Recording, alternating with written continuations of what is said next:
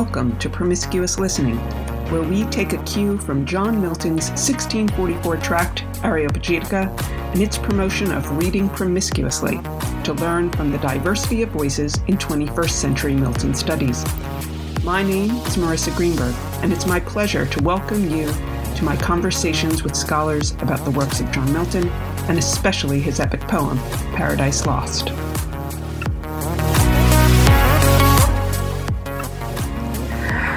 So today we are very happy to have Paul Bardunias come and join us to talk about book six of Paradise Lost and to share his expertise on the history of warfare. Uh, Paul, would you mind introducing yourself? Okay. I am actually an entomologist. I study termites and how termites come together in big groups and build things. But part of that study has been looking at how big groups of men on battlefields come together to uh, form different tactical units without having any central planning involved. And that has led me off on a tangent into all sorts of uh, elements of ancient Greek warfare. Um, currently, I am a research scientist at the Department of Mechanical Engineering. It's the South Dakota School of Mines and Technology. And I also have a position at Florida Atlantic University where I teach. Um, and along with all my termite work, I write books about ancient Greece and articles about ancient Greek warfare. And in the interest of full disclosure, we should also note that you are my brother-in-law, and in fact, your brother-in-law, and that we discovered uh, this overlapping interest when I started working on book six of Paradise Lost, and in particular, the martial bodies in this part of the epic. And you have been incredibly helpful in helping me to understand what the heck is going on. And so we're now going to share some of that knowledge with others. Yes, the book was written at a very interesting time in the history of military science when a lot of change was going on. And I think you can see some of that working its way into the book.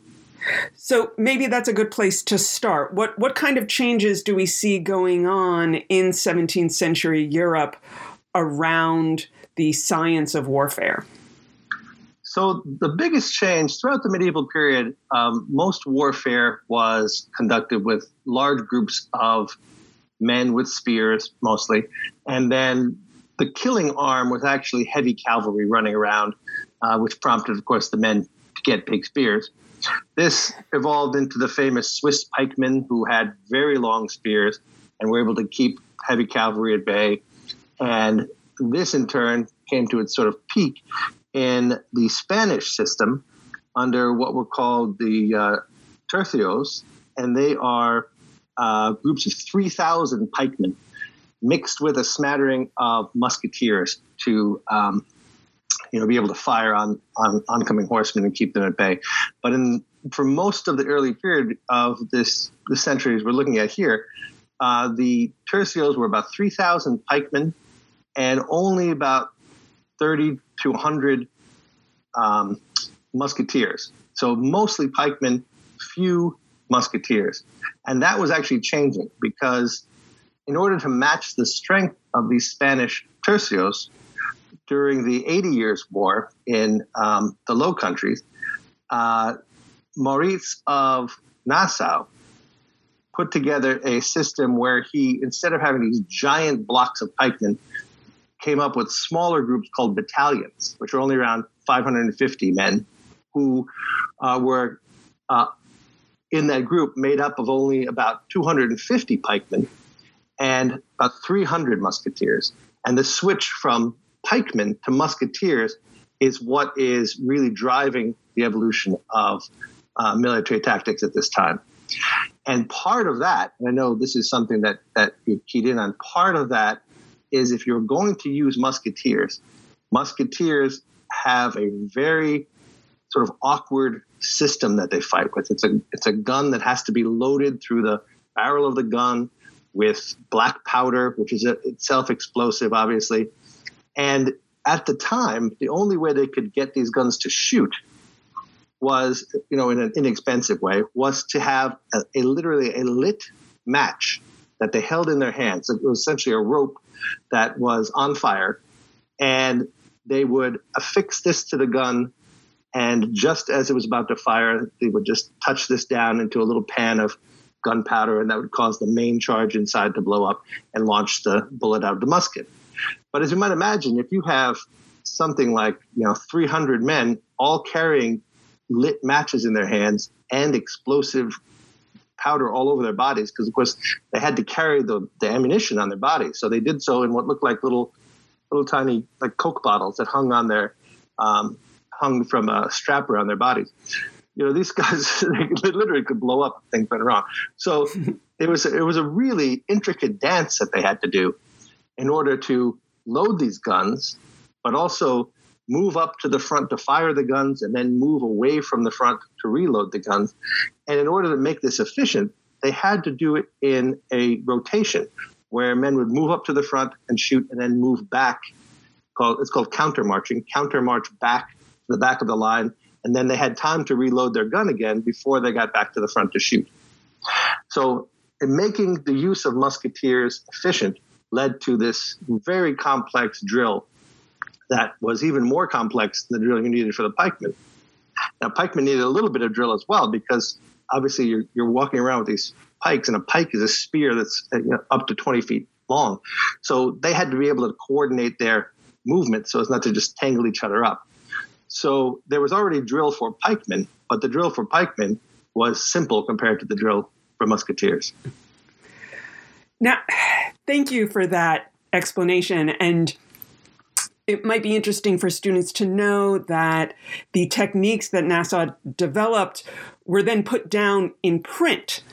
They were described and they were illustrated, and that book made the rounds of 17th century Europe and was crucial during the English Civil Wars for large groups of men to essentially learn what to do on the battlefield. And you're, um, you're referring to the uh, the book by uh, Jacob de Gheyn? Yes. Yes. Yes, and uh, the pedestrian name of weapon handling of calibers, muskets, and pikes. I, I like the title. Yes, I, I, mean, and the illustrations are, are magnificent, um, and it, I think it leads to kind of two questions that that I, I'd like to take in turn. The first is well, how well can someone learn how to fight from a book? Uh, because the idea that these musketeers, as well as their leaders, were learning from this book wasn't novel. Uh, men throughout Europe had been learning how to sword fight uh, and and duel from books for a long period of time. And the second question. Uh, that I'd like to get to is what does this have to do with Paradise Lost, in which we don't actually have any guns. So let's let's talk about the first. How easy or hard is it to learn these modes of combat from a book? So when you look at these uh, really just beautiful plates in these books, you'll have, for instance, in in his book, uh, he has 43 commands that are illustrated to load a musket. So 43 steps to go through every time you load a musket. And the way he does this is he shows you a still image of a man in the midst of whatever that action is. But one of the things that you'll see, and this goes back to um, really most of the military books like this, where it's a, it's a treatise that is teaching you military movements, is you are expected to understand the transitions between movements. So I'll give you an example. There's a, a famous book by a fellow named Fiore de Liberi who in the 14th century was an instructor of longsword fighting. And I know this, I'm familiar with this because I know a lot of people who are trying to reconstruct the, um, the warfare from the plates of his book. And you either have to have been shown how to do this, which is many, of course, people went to, uh, many people went to uh, instructors, or you had to you have to sit there and do it yourself to figure out how to flow between motions. And there's still discussion amongst the modern groups is exactly how to do that. So uh, he'll show, for instance, in his book, uh, The Flower of Battle, he'll show what are called poste, which are a picture of a guy with a sword held over his head. And then the next picture will be a poste of a guy who's holding a sword in front of his chest.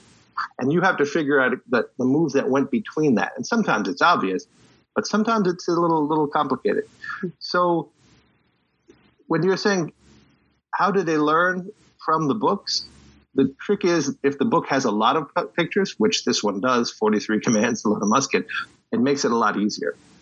Um, in this sense too, I, you don't you don't see in the, in these works sort of the um, attempt to sort of keep hidden secrets the way you do, I think, in some of the earlier mm. books on uh, how to use weapons in battle. This is so detailed that they're they're trying to show you in the book exactly what to do. So, if you were a commander, you could pick up this book, you could take your men out into the field, and you could have them go through all of these 40 commands. It gives you the words to use for all of these 40 commands and um, you would just have them transition through. Now they're going to be highly motivated because again they're holding a flaming match and an explosive gun in their hand. So this is something that it was so important to get right that um, it had to be detailed. And I, and I think you obviously would do this. You'd go through this many times before you actually had loaded weapons. You'd have to make sure the men were very proficient at it. Right. And part of this too is that they had to do it very fast and very well because that rotation of men you can imagine if I have early on it was like 10 ranks of, of musketeers. By the time the first guy shoots and gets back to the back of the line, he has to be reloaded by the time he finds himself back in the front again. So he has to have gone through that whole cycle. And the faster you can go through that cycle and load yourself, the more actual bullets your army is putting out. So if you are, and this was another major advance during the during the century, if you are uh, a soldier of, let's say, uh, Gustavus Adolphus, and you're very highly trained to be able to load your guns fast, and he actually changed the form of the guns to make them faster to load, you can effectively put out higher volume of bullets per time with lower numbers of men. So you could face a larger army with a smaller army and face them equally or be superior. So, as you were speaking, I had a couple thoughts. One of them is there's an interesting correspondence between these books, these manuals to fighting, and Milton's own descriptions of the battle to the extent that he provides a lot of detail, a lot of imagery, but the reader has to, in many moments, transition between them imaginatively. Mm-hmm. And you can go back and read and reread stanzas just as one would practice choreography on uh, the training field again and again. And working out those transitions. What is the most elegant? What is the most efficient? What is going to bring the greatest success? I think there's a, a, a certain figurative correlation there. Um, well, it's interesting too because modern modern authors, of course, nowadays particularly write cinematically, right? So a modern author is seeing a movie play in his head. It's interesting to note that that he may in fact be looking at his descriptions as though they were panels.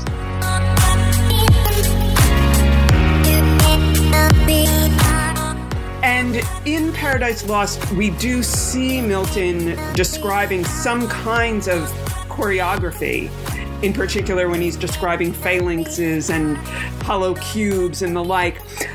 But his characters aren't carrying muskets. They are, however, carrying spears and swords and shields. They're uh, not so much cavalry, even though there are chariots, mm. um, which would suggest a more classical point of comparison.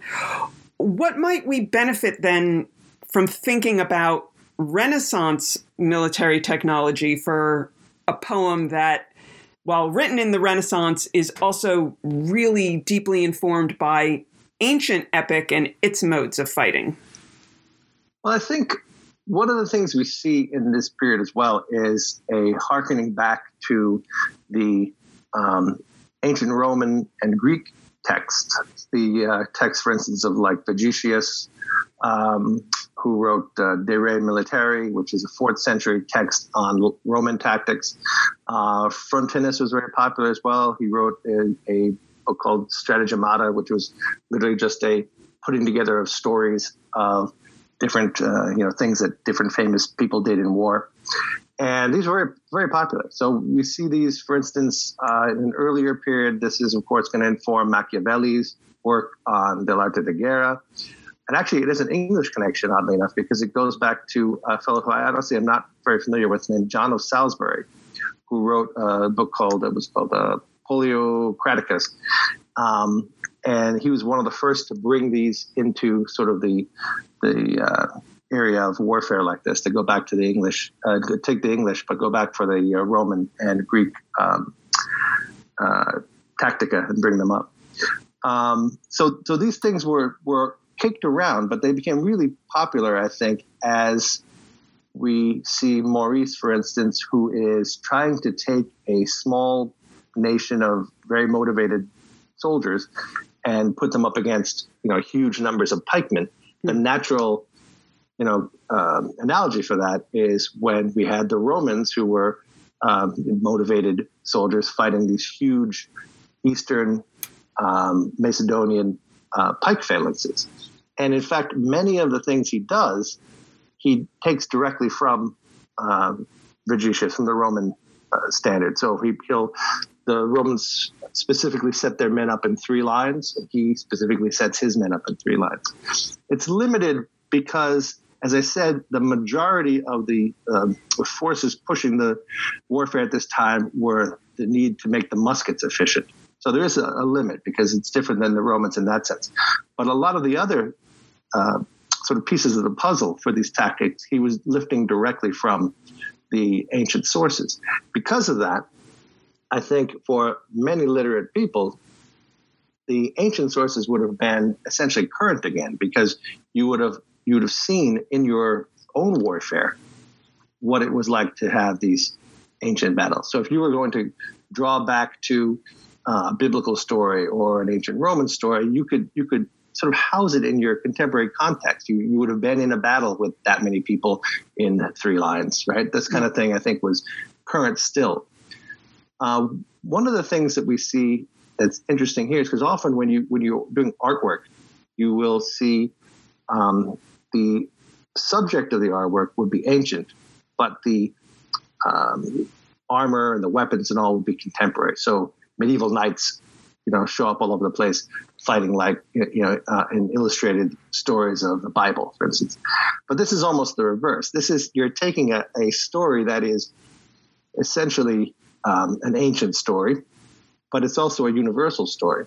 And instead of instead of giving us contemporary elements, he mostly gives us ancient elements. But then he throws in the cannon. yes, yes. So, right, the I, I like the way you couch that in terms of art that is suspending over a, a, a, very large tract of time. Because for milton when he presents the war in heaven he does a couple really interesting things. One is he prefaces it his storyteller within the epic raphael is very forthright about hey this war in heaven you will not understand it adam and eve or later audiences. So I have to translate it into terms that you can understand. So he's already accommodating his audience's own temporal moment and their uh, their knowledge, both literary and historical. And then Milton breaks up the War in Heaven into three days. And the first day is very classical. And we can, um, I'd love to take a couple moments and look at some of the one on one combat there. Um, but then the second day brings us into the early modern, as you noted, with these cannons. And then the day three just completely eludes human history by going into the book of Revelation and bringing the Son in on the chariot that drives the rebel angels into hell. Right. So Milton is really being very sophisticated in his juxtaposition of different kinds of knowledge classical, contemporary, and Christian. Um, maybe then we could look at one of those passages in on day one that's one-on-one combat uh, where it seems just so deeply invested in homeric and virgilian uh, epic sequences of, of battle, but may also have some of this early modern choreography that you've been describing. Does that sound okay? Yeah, you're thinking of uh, Abdiel's? Yeah, I, you know that I love that moment with Abdiel. It's so succinct. Um, so this is, for the students, this is book six, line 189. And this is after Satan and Abdiel have been going back and forth about what what does service mean? Is is service freely given or is it a kind of enslavement? And Abdiel responding after verbally giving a blow to Satan matches the physical blow with a verbal one, or rather matches the verbal blow with a physical one. So hmm. saying, a noble stroke he lifted high, which hung not, but so swift with tempest fell on the proud crest of Satan, that no sight nor motion of swift thought less could his shield such ruin intercept. Ten paces huge he back recoiled, the tenth on bended knee his massy spear upstayed, as if on earth winds underground or waters forcing way sidelong had pushed a mountain from his seat, half sunk with all his pines. So, what what do you when I read that? What do you, with your experience uh, of martial history, what do you see? So this this section, this is actually why we started discussing this because this section is very similar to uh, what I would see in uh, combat, let's say between two hoplites, ancient Greek hoplites, who who use sword, I mean a spear and shield. And in this case, I believe that Abdiel is using a spear.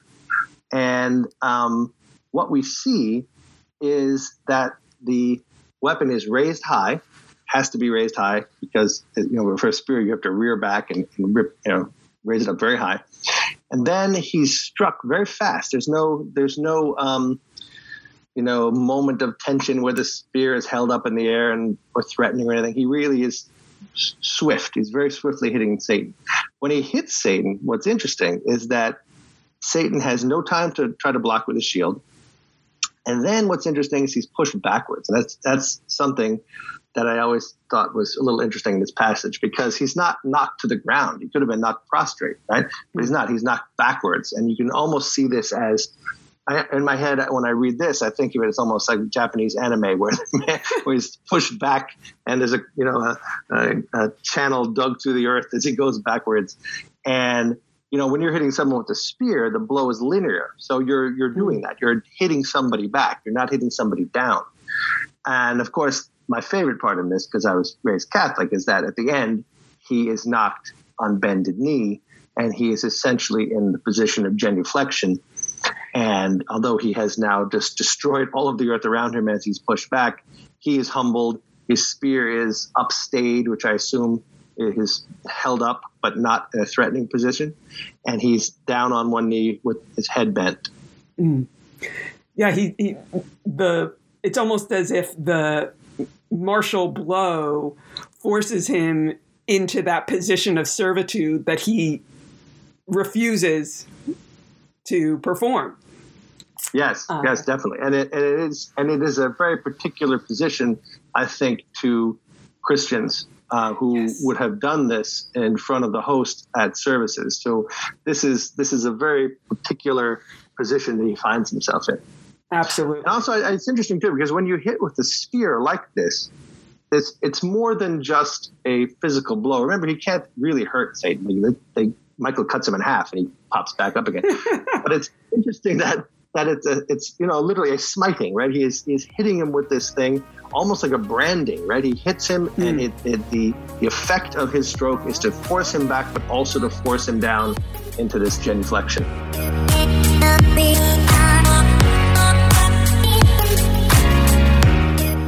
Let's let's look at another moment, if if we might. Um, you know, you mentioned Michael cutting through uh, Satan, so that the sword of Michael from the armory of God was given him tempered so that neither keen nor solid might resist that edge. It met the sword of Satan with steep force to smite descending, and in half cut sheer, nor stayed, but with swift wheel reverse, deep entering, shared all his right side. Then Satan first knew pain, and writhed him to and fro con- convolved. So sore the grinding sword with discontinuous wound passed through him, but the ethereal substance closed, not long divisible, and from the gash a stream of nectarous humor issuing, issuing flowed sanguine, such as celestial spirits may bleed, and all his armor stained air while so bright. So let's first discuss what the blow is doing, like the physicality of it. So this this sword blow is coming from above. It's coming from the right shoulder of Michael. It's coming down to literally split Satan in half. And as it's splitting his torso in half, it finishes with essentially a twist and a flourish that twists the blade laterally out Satan's right side. So you can imagine the stroke looks something like an L. It enters his body and then leaves through the right side of his body. So it's, it's a pretty horrible and horrifying wound.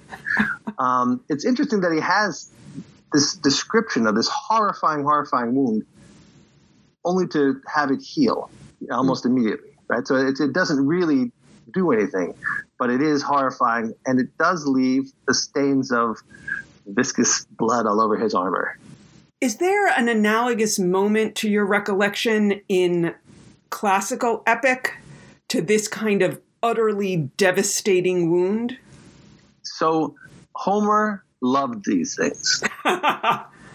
he did. Now I can't give you the exact uh, quote, but there are there are so many times that a massy spear cleaves somebody's palate and out the back of his head, or you know transfixes the body. Now, the, the, difference is, of course, that Homer is generally describing spear wounds.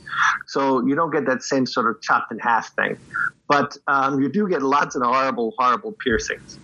Things like stabs through the face, like I said, stabs through the eye, uh, stabs through the genitals, another big fun one. So that anything that's both, you know, damaging and also humiliating, it also uh, shows up. Hmm. So in a sense, this is a little bit of both, right? This this really is more about humiliation than about actual damage because he's going to immediately heal. Mm. That's interesting. Um, there is a, again, yeah, this effect of humbling Satan because he realizes that he is not invulnerable, uh, and in that right. way is decidedly inferior to Milton's omnipotent God. Uh, but there's also, I think, a, another interesting comparison that your description of Homer's love for this kind of poetic gore um, makes me think about, and that is in Homeric epic, the gods love to see battle for the pleasure of watching humans I mean, mash on one another, right? Um, there's also this sense that the, even the gods must adhere to fate.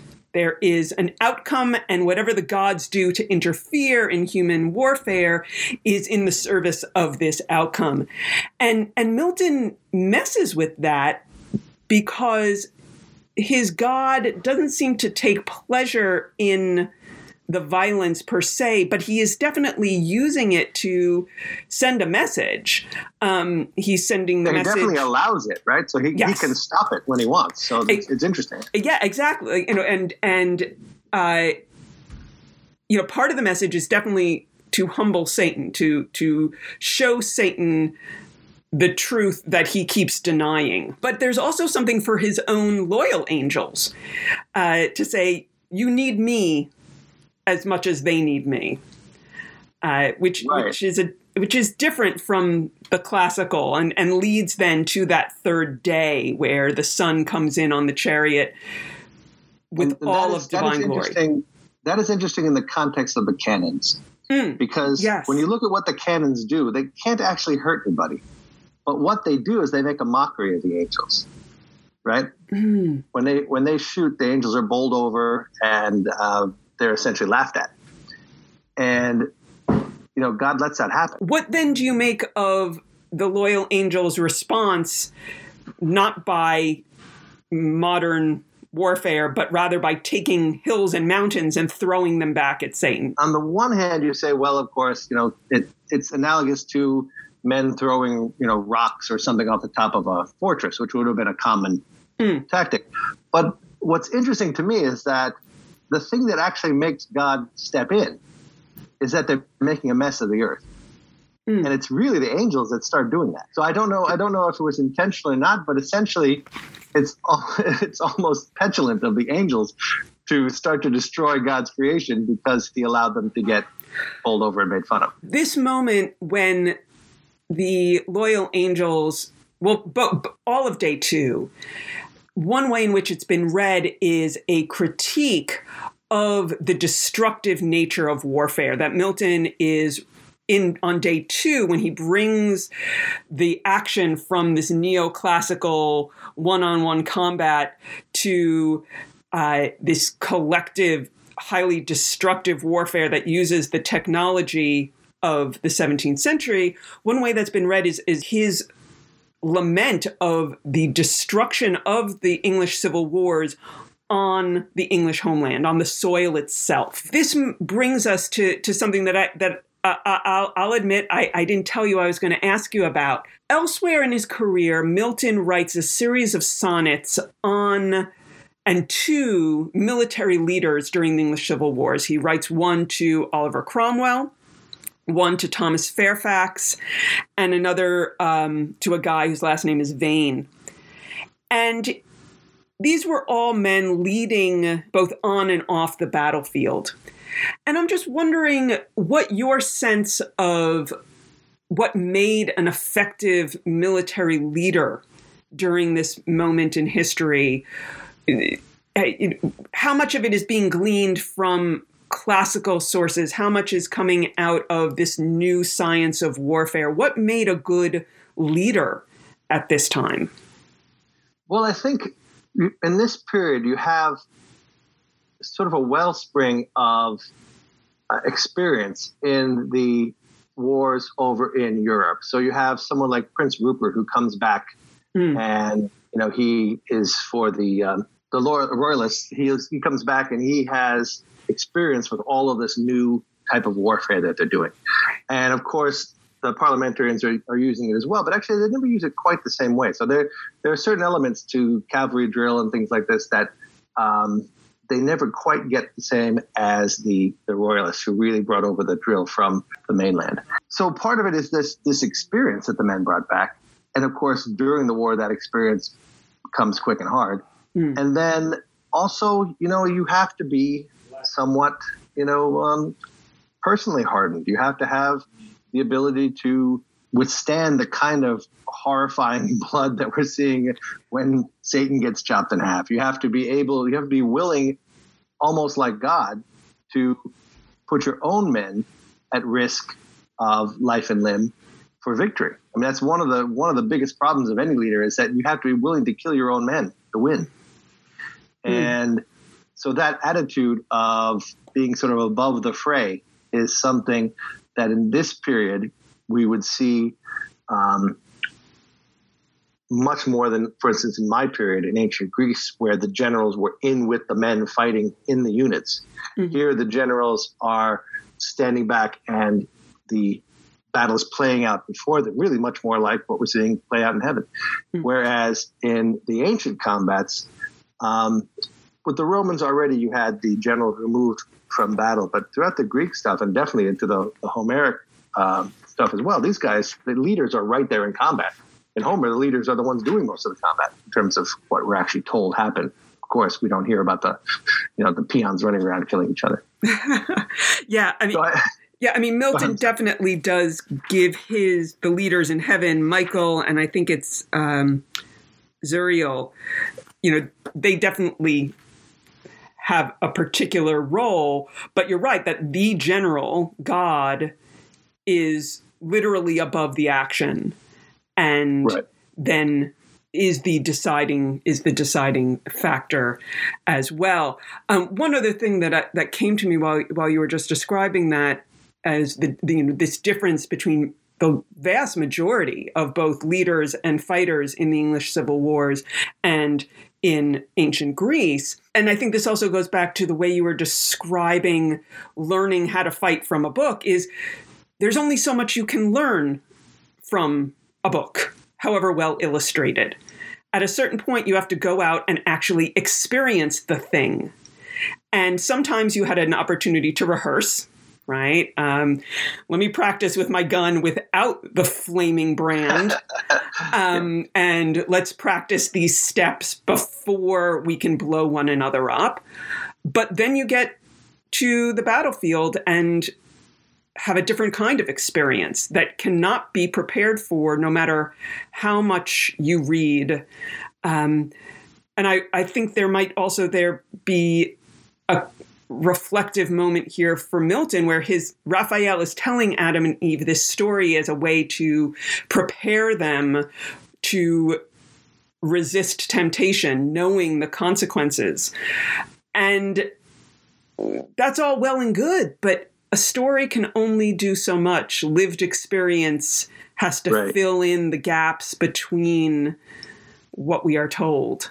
Well, it's it's the famous modern philosopher Mike Tyson who said that everybody has a plan. Everybody has a plan until they get punched in the face, and that's essentially what we're talking about here what we're saying is you can have gone through all of this drill and I can train you to move through these lines perfectly and you can load real fast. But there is there is a huge number of sayings in the English lexicon for screwing things up that have to do with loading your musket incorrectly. Mm. So we say things like he shot his wad. We say something is a flash in the pan.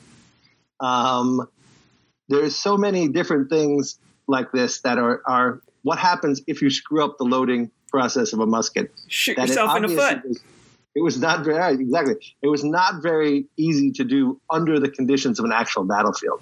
Mm. So I agree completely. Once the, the training, of course, was something that was necessary. You couldn't even show up on the field with a musket if you didn't know how to load it. But taking that next step and being able to do that in action that's a whole different story. And then one of the other problems, of course, is actually shooting someone. Because even into the modern era, you probably have heard this story that when they were training men for, I believe it was World War One, they had trained them on round targets, and the men were not hitting human-shaped silhouettes because they were, you know, averse to shooting actual humans. Mm. So they went and trained them on human-shaped silhouettes, and they were much more likely to kill people. Mm. And all that probably more... says something about Fortnite and my children, but uh, we'll leave that for now.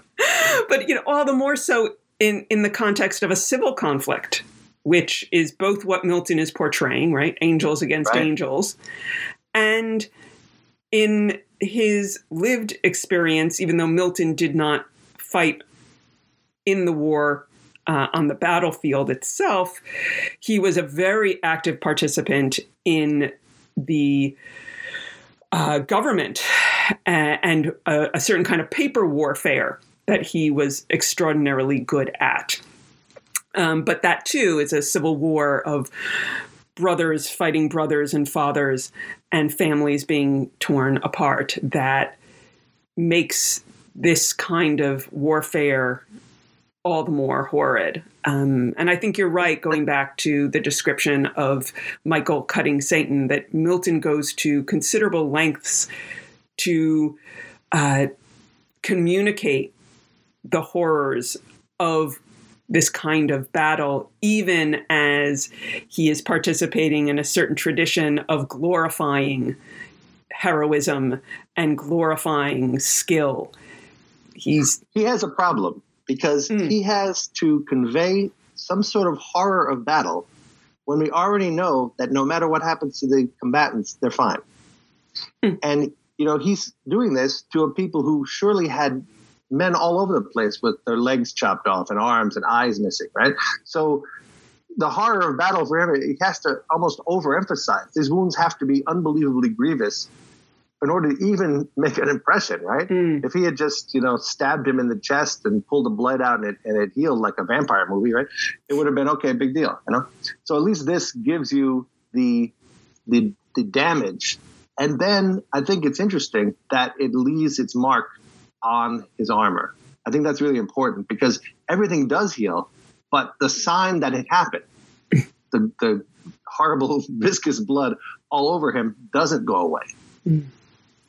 Yeah, the the idea of permanent marks of right, right. sin and shame that we have throughout the the Christian tradition, and not just the Christian tradition, but that that's and that Milton will return to. I don't want to do too much of a spoiler for the students, but we'll do so again in book 10 after the fall. And all the participants in the fall of Adam and Eve are marked yet again. Well, th- this is, as you know, as you know, I love talking about this stuff and I love talking with you about this stuff.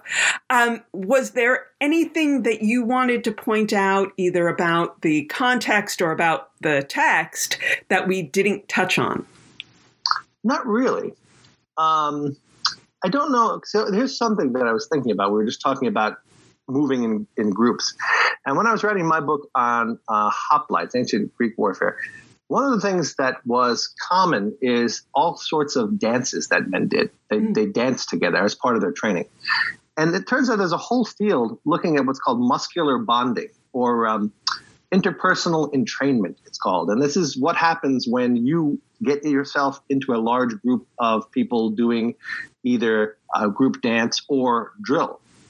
And it essentially it's, it causes a euphoria. I mean, this is something that was that's been considered as one of the advantages of um, human groups in our evolution. Something that made our human groups tighter is that we dance together around far, you know, uh, uh, bonfires and stuff back when we were barely human.